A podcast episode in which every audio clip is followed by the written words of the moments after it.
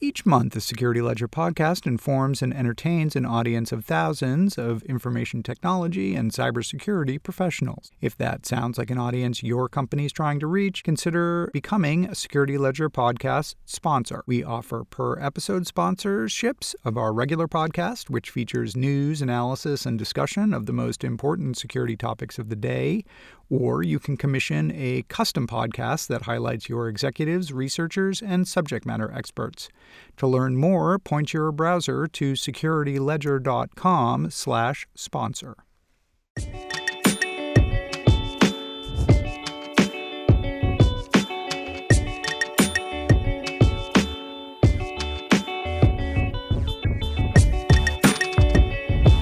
Hello and welcome to the Security Ledger podcast. I'm Paul Roberts, editor in chief at the Security Ledger. In this episode of the podcast number 247, but I was like, I've been in security my entire life. I mean, since I've been like 16. Um, but I've never defended a company, right? Never been in sort of the trenches, the battleground, right? Like when you're a vendor, it's sort of like you're making weapons, but in reality, you're never in the battleground using them. And so mm-hmm. I was mm-hmm. like, let's just go do it. These days, every business is online, and a huge and growing chunk of business activity is transacted online. The web has, in the space of just 30 years, transformed from a funky little corner of the internet full of pictures and text to the bedrock of modern commerce. Web browsers have become, in essence, the new operating systems. But it wasn't always that way. Our guest today, Caleb Sima, was there at the very beginning, before SQL injection was a thing, or at least a thing with a name. In the heady days when prominent firms were keen to have web pages but didn't think that web security was anything that warranted their attention.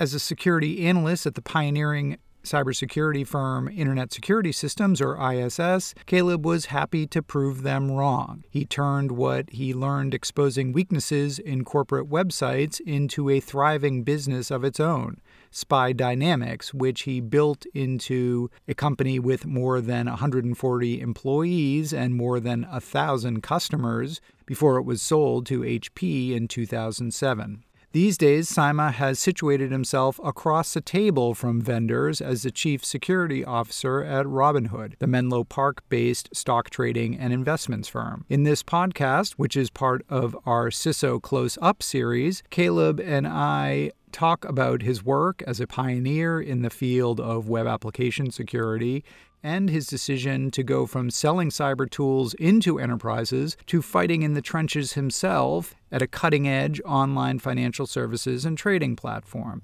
To start off our conversation, I asked Caleb to talk a little bit about his responsibilities as the CSO or Chief Security Officer at Robinhood. Caleb Sima, Chief Security Officer at Robinhood.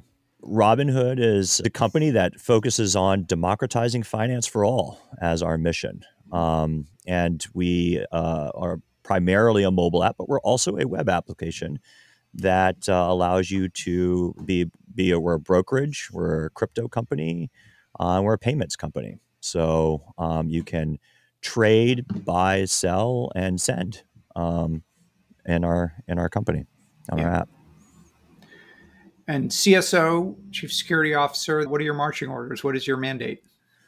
I had to do this uh, presentation for our team kickoff, and I was like, you know, what's the simplest way to explain sort of what we do, right? Because I think uh, like everyone has these different things. Oh, we manage risk. Oh, you know, we do these things. But when I was like, if I'm at a cocktail party and uh, there's no one, and I'm talking to people who aren't technical, who don't know security, like what's the simplest way? And we like, well, we try to stop the company from getting hacked. Like that's really the most simple yeah. explanation, right? and stealing people's money. Yeah. but then I was thinking about it. Well, it's it's that's actually not that simple, right? Because I mean, you can actually stop getting hacked by just not doing business. Like that's really the answer.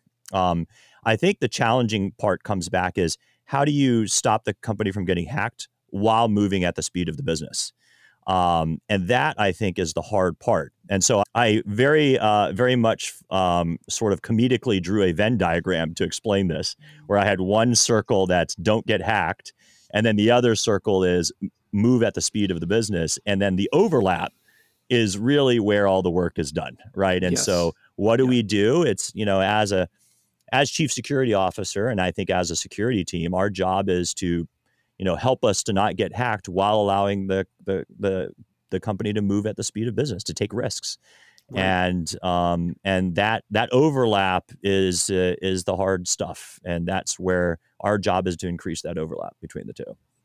Yeah, and we're gonna we're gonna talk about that a little later because I think I think that's a really interesting kind of observation. And and you know we talk about the you talk about the speed of business, but the speed of business is not actually a constant, right? It, it it's it's accelerating, right? We're, you mean you, we're not going sixty miles an hour; we're going one hundred and twenty miles an hour. And yeah. next year you might need to go two hundred and forty miles an hour, right? I yeah, mean, it's yeah. it's right. It's not like the speed of light or something, right? The and speed I could, of business changes. I could also keep this analogy going by saying, depending on the stage of your company, you could be a uh, a broken down uh, car trying to go 120 miles an hour, uh, or you could yeah. be like a Ferrari going 120 miles. That's right. That's right. Yes. Yeah. Um, you could try to be going 120 miles an hour with a you know blown head gasket. That's um, right. Yeah. So um, when I so when we first met, um, which was early, I mean, I think really pretty soon after I came on um, the cybersecurity beat, you were the CTO and co-founder of SPI Dynamics, um, which was the first company you founded. Uh, it was uh, sold to Hewlett Packard, HP. Um, talk a little bit about where the idea to start um, SPI Dynamics uh, came from. This was a web application security company. So I think I would say that the journey really started um, at this company called Internet Security Systems um, out of Atlanta, ISS, and um, it was founded by this guy named Chris Klaus. Purchased by built, IBM eventually, yes. Yeah, so IBM bought the company. Although I was out, I left ISS prior to that acquisition. Um, but uh, yeah, started by Chris Klaus because he created this, you know, the scanner called Internet Security Scanner, and uh, somehow turned it into a business, which back then was really um, very rare, right? Because this is we're talking 1994, 1995 kind of time frame, and so dedicated security companies were were not like what you see at RSA today when you walk around uh, the conference. And so um, I joined that company as a researcher in the X Force, uh, which is what it was called. Um, prior to their IPOs, it was a pretty small company. I was one of those guys that you know, sit in the in the office with the room with the lights turned off, and then like they slid pizzas under the door while we like reverse engineered software and wrote exploits. Like that was my first job really at ISS. And yeah. so, of the guys in the hoodies at computer terminals and dark rooms. That's actually those yeah. are actually pictures of Caleb when he was starting out. and funny enough, I'm still wearing a hoodie even during this podcast. uh, yeah, so you know that was a that was sort of like the the job. And then I remember one day uh, they came to me and they said, "Hey, Caleb, uh, we want to go start doing these tests against companies because the, our buyers, our customers, are asking to test them to be able to prove that they need to buy our software, our products, right?" And so um, they're like, "Would you like to go do that?" And I was like, "Okay, sure." So I went out of this sort of dark room research mode into this, you know, pen testing. But but it wasn't called pen testing back then. It like there that wasn't even I think a term. It was just basically called Caleb go justify the purchase of our products, right? And so I would get pointed. A customer would say, "Okay, come test us," and then I would go and break in, and um, and I started doing that uh, so often uh, that I got very good at it. Um, but at that time, you know, firewalls were kind of becoming the standard, and all these things were coming up. Yeah. And I just I remember the first time, um, and again, this was like, gosh, probably ninety six or ninety five or something. I went to a website, and it had their website just had a an authentication form on it, right? Username and password box. And I was like, okay, like, what am I going to do with this? You try, you know, brute force guessing some things. And then I just viewed the source code of the web page. And in the source of the code of the web page, there is comments in it that was a conversation between developers of the website talking inside the comments of the web page, talking about, oh, go here to change this. And they put a URL and they would do all these things. I was like, what in the world? And I copied the URL and it dumped me into an admin little dashboard of that website. and that was the first time I was like, "Whoa, this is crazy." Uh, I think I there's just, a security problem with there's a, I was like, "Really?" Um, and I just started going down that road. Every single company I went to, I started just looking at the web stuff because this is when web was first started really coming out, becoming a business thing. Yeah. And I just started breaking into everything through websites. And I yeah. think that started this momentum of, hey, oh my gosh, there is something really, there's a real problem here that right. no one talks about. Yeah, um, eBay was getting really popular, mm-hmm. right? Like all of these things were all like people were starting to say, okay, this is how businesses, you know, when you start right. moving to the web, right? And I anticipate that the answer to this question is going to be really depressing, but um, what were some of the security issues that you found back then, Caleb? I, I, obviously, uh, I'll talk about names, but uh, I mean, it it went from everything. I mean, at the time, and and I don't know if you remember this, but yeah, obviously SQL injection was sort of is sort of a known yeah. thing today, but back then it was not even termed SQL. No, number one on the right? OWASP, I think. Yeah, yep. right. Yeah. And so when I was doing this, I I sort of stumbled upon SQL injection by accident, um, and was using SQL injection until I had stumbled upon uh, RFP or Rainforest Puppy, uh, actually posting uh, about SQL injection, not again, not calling it that. And at the time frame, it was difficult to find a company or a application that was not vulnerable to it. So that was really, really interesting.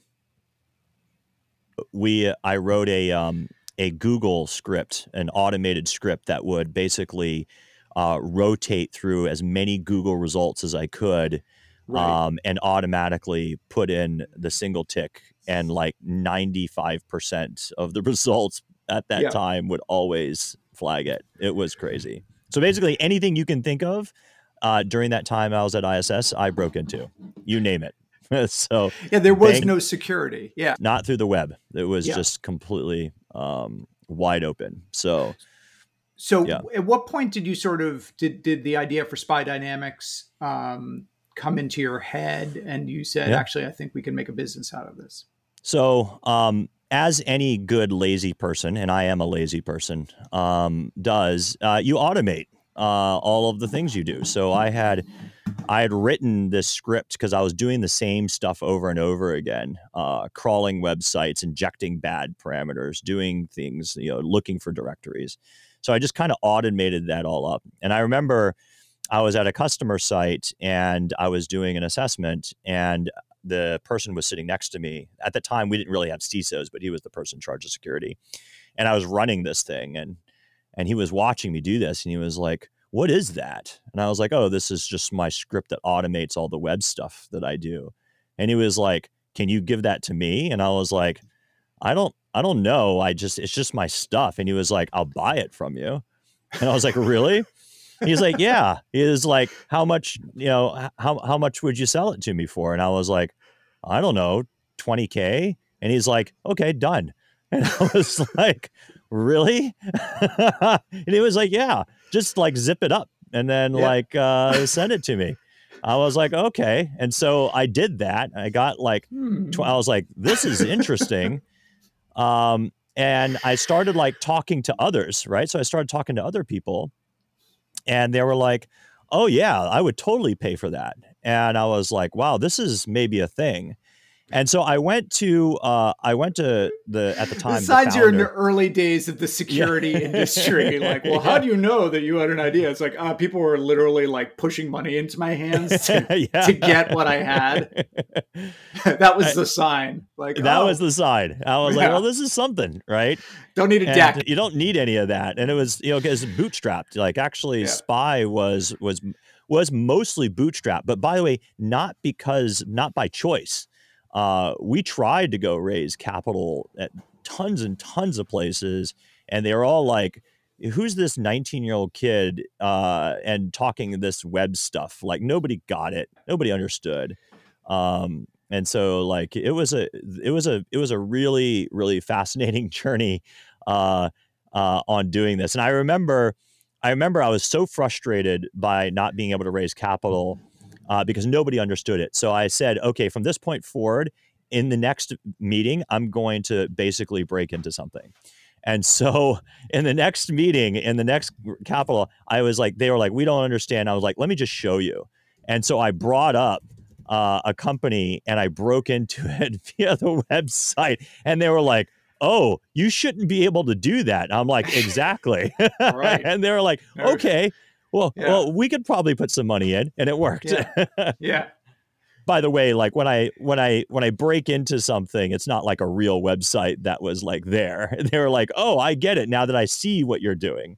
Right. Uh, I can see how this is done." So yeah it's like it's so funny it, it's like unless you were there like it's hard to get people to understand um, how clueless and wide open everything was even as early as the you know early 2000s right when obviously there were a lot of companies you know investing yeah. very heavily in this technology yeah. Um, but I remember, you know, t- getting briefed by you and and talking, you know, with SPI Dynamics and some of your competitors as well, and it was, you know, it was still a challenge for you to convince companies that this was technology that they needed to invest in, that the downside risk for them was substantial enough to warrant the investment. I mean, that was not a uh, yeah. no-brainer conversation. And it took, you know, we had to, we were creating a new market, right? And we had right. to educate yeah. that market, and right. it took a lot of a lot of work, a lot of time. Um, I remember like one of our claims to fame is that we got web security into PCI, and um, people will either hate me or love me for that. But uh, the fact that we, you know, I, I, feel like I've helped change the industry by getting something like that into a standard, yes. right? The face that launched a thousand consultants. and made a lot of people a lot of money. I'm pretty sure. Yeah. Um, but it's uh, you know, and now when you look at the industry today, obviously almost everything is web, right? Yeah. Everything is application based, and yeah. I knew that was going to be the case, right? Yeah, you um, saw that and, coming. Yeah, and it's it's amazing to see actually today um, how advanced um, people have gotten in terms of how they do things, and like I look at some of the things that my team does uh, at Robinhood, and it just blows my mind in terms of how our red team works and the ways that they are able to navigate and think. Or you just look at bug bounties and how the level of of uh, sort of complexity that they put together to bypass things is absolutely amazing. You were saying that you were talking with one of your colleagues, and like they didn't they didn't know that you were actually like uh, an application security like OG and like yeah. somebody somebody had to like enlighten enlighten. Yeah. So my head of product security at Robinhood, um, he he's he messaged me. Uh, this was maybe like a month or two ago, and he goes. Uh, I had no idea you knew about application security. and my and my my my response to him was, "See, this shows what a good leader I am. I'm not micromanaging you at all." that is right? true. Yeah. Yeah, you're not like trotting out your, you know, your uh, actually very impressive, you know, track record and talking about your exits and all the other crap. Yeah. Yeah, I, I don't talk a lot about what I do. The one thing I don't do is I don't go to my ProdSec team and say, I know a lot about AppSec and here's what you're going to go do. Because yeah. actually, I don't anymore right? Like when yeah. you think about uh, where those things are today, my level of knowledge is so old. So, um, but really I can claim I helped change an industry. I think, and I think that's really awesome no to question. be able to say. Yeah, yeah. So after you did a, uh, SPI Dynamics, the next two positions you had were actually CEO positions um, at uh, Armorize and uh, what was it, Blue Box? Blue Box, yeah. And uh, both acquired, right? And then, and now you are a CSO. So you've kind of done the tour of the C suite, basically, you know, CTO, CEO, CSO. Yeah. Uh, you know, CMO maybe is in your future. I don't know. But uh, that, that would be an interesting one. Uh, not on my plan. not, not on my not on my no, list of I, things to go do. Joking That and um, kind of what you got out of each of those positions, and whether which which of them Caleb is happiest being? Oh, that's a great question. Um, uh, so uh, those are two questions. So first, I'll talk about a l- yeah. little bit how those sort of things came to be, and then we'll talk about the happiest. Um, I would say that uh, you know how it came to be was obviously as I was moving up in my career, um, I was looking and I had more and more ideas. Right, like once you've done you know, a lot of people say once you've been an entrepreneur, uh, it's in your blood and you become a builder. And that's just what you want to do. You want, you look at the way, you look at the world the way it should be versus the way it is.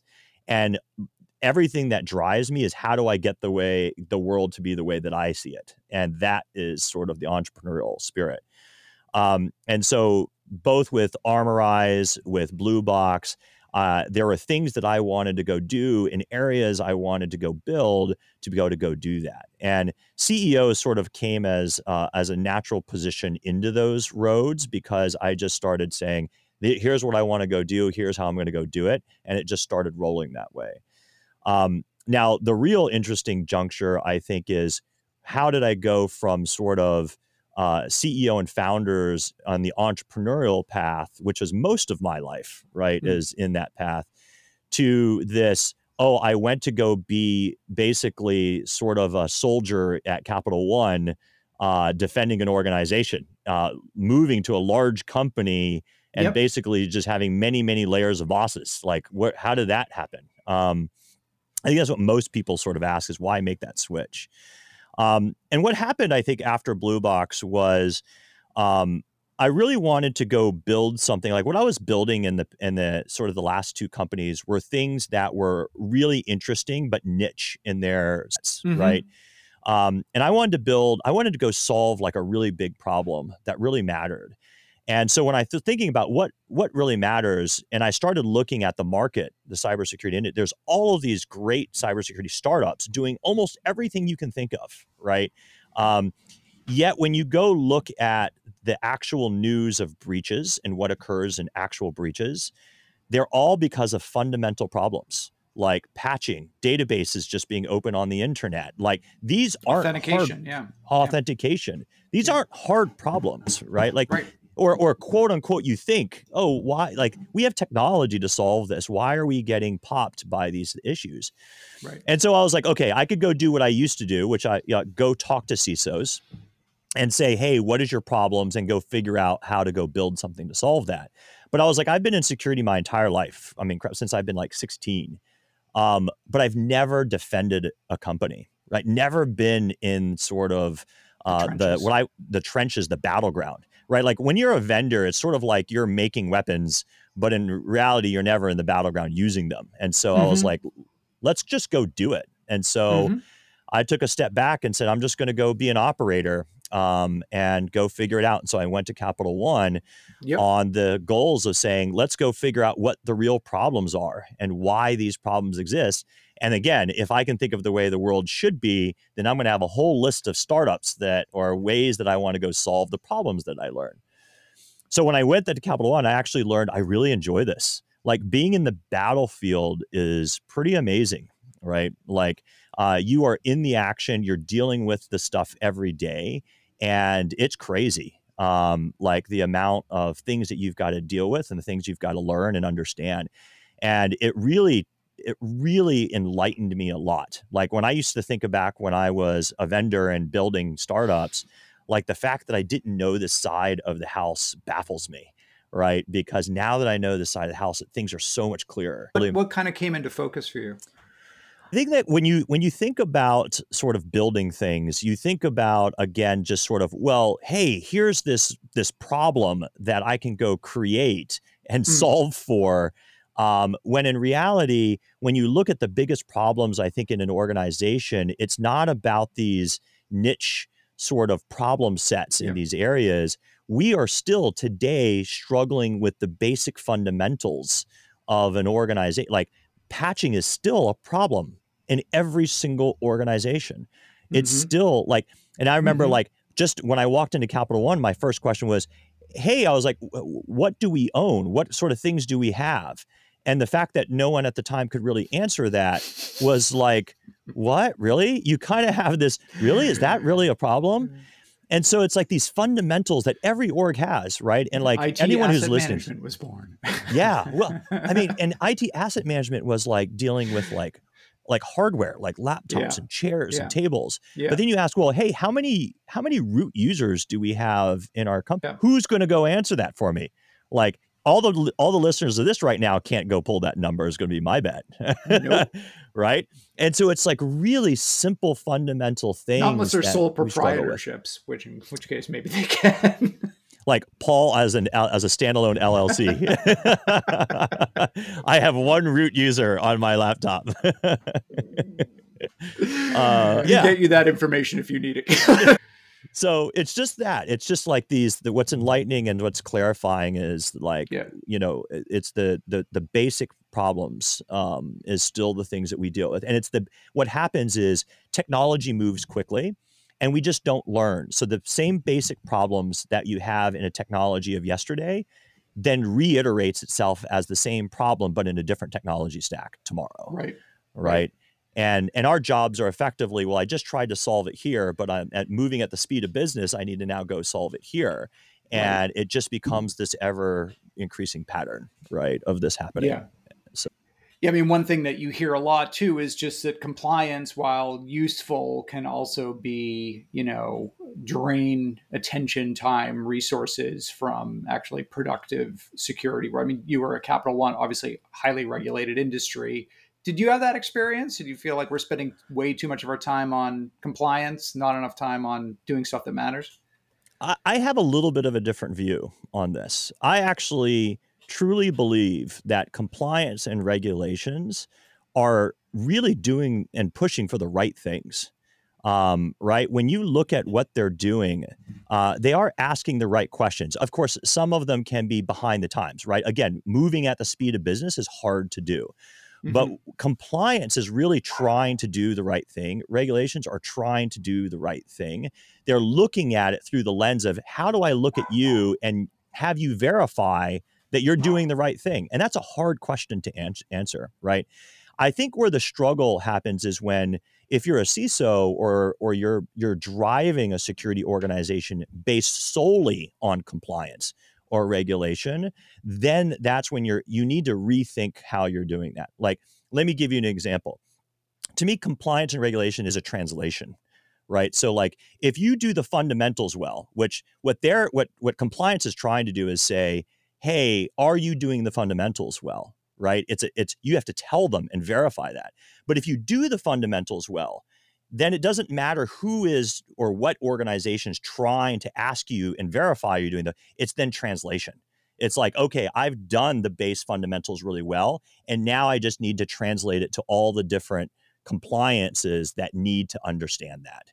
And so if you focus on doing the fundamentals if you focus on actually doing the right level of risk management in your organization then compliance should be able to be done easier right? Because mm-hmm. then you're just translating what you've done to all the different ways that they need to hear it so that they can then verify it. I think right. if you do it the opposite way, which it says one compliance comes down and says you need to do it this way, this way, and this way, and that's where you start building it. Then when the next one comes, then it's a whole different way, and then you're just like basically spot thing everywhere, right? And that's right. very, very difficult versus just saying stamping up fires, right?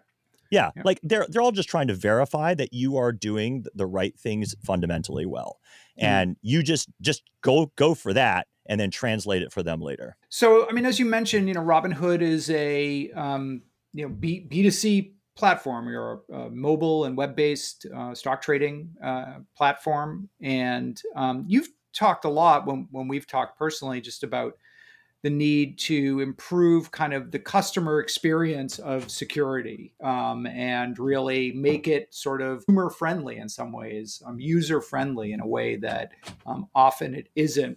Most of the companies you've been at to date have been, you know, enterprise focused, right? Mm-hmm. Um, so kind of talk about that what what you mean by that and how that how having maybe more of a customer centric or consumer centric approach would change the way you we you know companies think about how they do security. I mean my my inspiration has always been apple's iphone. Um, when i think about security and privacy done well the iphone is a fantastic example of this. Um, you know we use an iphone every single day to get what we want done from whether it's editing a work document to taking a photo of yourself right and you don't think about the security and privacy that Apple's iPhone comes with. But what it does come with is extraordinarily advanced, right? Mm-hmm. All the way through the entire stack from hardware to you. Security, privacy is built into every single layer of that phone. Sure, um, yeah. And it's very complex. And so um, that to me is the way that we should be going is how do we make it so simple and so easy? So like, for example, coming into Robinhood, one of the things that is really, um, I think, uh, very, very useful is this passwordless movement, right? Where you look at an Apple iPhone, we went from having to put in PIN codes, passcodes to Touch ID to Face ID, and it's start. It's that not only is it becoming easier, but the actual verification is becoming better, right? Yeah. And it's becoming more secure. Um, and so when I one of the the goals I wanted coming into Robinhood was how can we do that for our customers? It's it passwordless is the one thing that you can actually one make a better user experience for customers and yeah. two more secure. Um, and that is a win-win across the board right? And so um, one of the things i am proud of um, is that when ios came out with passkey uh, on day one robinhood was there we had the ability to do passkey and passwordless inside of our app right off the right off the gate. And we worked really hard during that year to make sure that that was there. Now we're not so, quite done but yeah. we're like we're, we're doing really really good things there. So for folks who haven't used passkey yet or one of the other technologies that uses the same kind of underlying uh, technology how, how is it different? What is it what does it do? And from an implementation standpoint what's involved in switching from you know uh, maybe traditional password plus 2fa to it's it, the simplest way to say it is you know people are familiar with hardware keys right you've got this YubiKey uh, or yeah. hardware keys that people plug in and use in order to be the most secure um, in in in passkey is embedding that key into your device and that's fantastic. Um, and so now it means you don't have to carry around this extra key. You actually have it built into your mobile device or to your iphone and you can then just use and authenticate to these applications like robinhood using that hardware device in, in, in, the, in the right way and that becomes super super easy. And in robinhood all you have to do is go to your security settings and you can choose passkey and then that enables it for you. It is hardware based. So uh, using WebAuthn you've got a chip inside of the device that allows you to basically do the the right authentication to say i know this is the device. And like how does that how does a user experience it? Let me give you an example. Yeah. so if you were to uh, let's say uh, log in or delete uh, the Robinhood app, log in and reinstall and log in as your user and as, as an upgrade, you can just choose, oh, hey, I want to use passkey. And on fresh install, it would say, great, it will recognize it, log you right into your account. No password needed, um, which is really nice. So, yeah. and I think that, um, again, gives you great user experience with great safety. Yeah. Because I mean, how many, how many breaches, how many uh, both you know, kind of low end. I mean, forget about kind of the consumer space, but even, you know, the enterprise space really resolve to leaked, stolen credentials, right? Whether those are, you know, remote desktop credentials, v, you know, VPN credentials, what have you, um, that uh, you know, developer right. accounts. Uh, I mean, this is just such a core problem, uh, having you know still relying on passwords. Um, and I'm for- I'm very excited that we will we, we we do we will have a time that will we will get there um, because passwords have to die. Password. I agree. One of the things that's really accelerating the speed of business is DevOps and, and agile development. Supply chain security is a really big topic right now. Um, what, what's your take on it? Um, is this just kind of the latest kind of fad in the information security space, or is it really where the problem and the attacks and uh, are going? I think that there is there's sort of a, a short term and a long term answer to this, right? Um, I, I, think that uh, short term, uh, no, this is not a problem that I think most people should be worried about. I think that there are unique cases around where that should be worried about. But like for example, I'm not going through every single piece of our software and every dependency to determine if someone is embedding a backdoor in that dependency because some open source contributor was malicious, right? Like trying to go tr- track and trace that down is a real waste of time at the current time frame. Um, what do I do instead? I assume that that they're already in that code base right? Mm-hmm. And so then what happens is you have to ask the question okay, if my software does have a malicious embedded library, what are they going to do with it? Right, is the question to ask. And so if you deploy malicious software onto your production endpoints, they're going to have to use it in some way. At some mm-hmm. point, they're going to have to say, well, what am I going to go do with this? and that means they're going to have to break out of that software and or figure out how to exploit your production servers in order to go do that so the where i'm putting my energy is right. making the assumption it's already malicious and right. so when we look at our production stuff we say if this was malicious what are these people going to go do and right. spend our time focusing on those things um, as an as a well, what's sort of the blast radius? How do you retain? How do you contain them? How do you respond? Uh, those are the things we want to spend our time and effort on right now. However, long term, um, you know, I do think that there's importance in this understanding um, where software comes from and the validity of the software and the reliability, uh, all of and the security of that software. I think is a great long term challenge but I don't see this being solved anytime soon. Caleb Sima, CSO at Robinhood, thank you so much for coming in and speaking to us on the Security Ledger podcast. We'll have to do this again. Okay, it was fun. Thanks, Paul. Caleb Sima is the Chief Security Officer at Robinhood.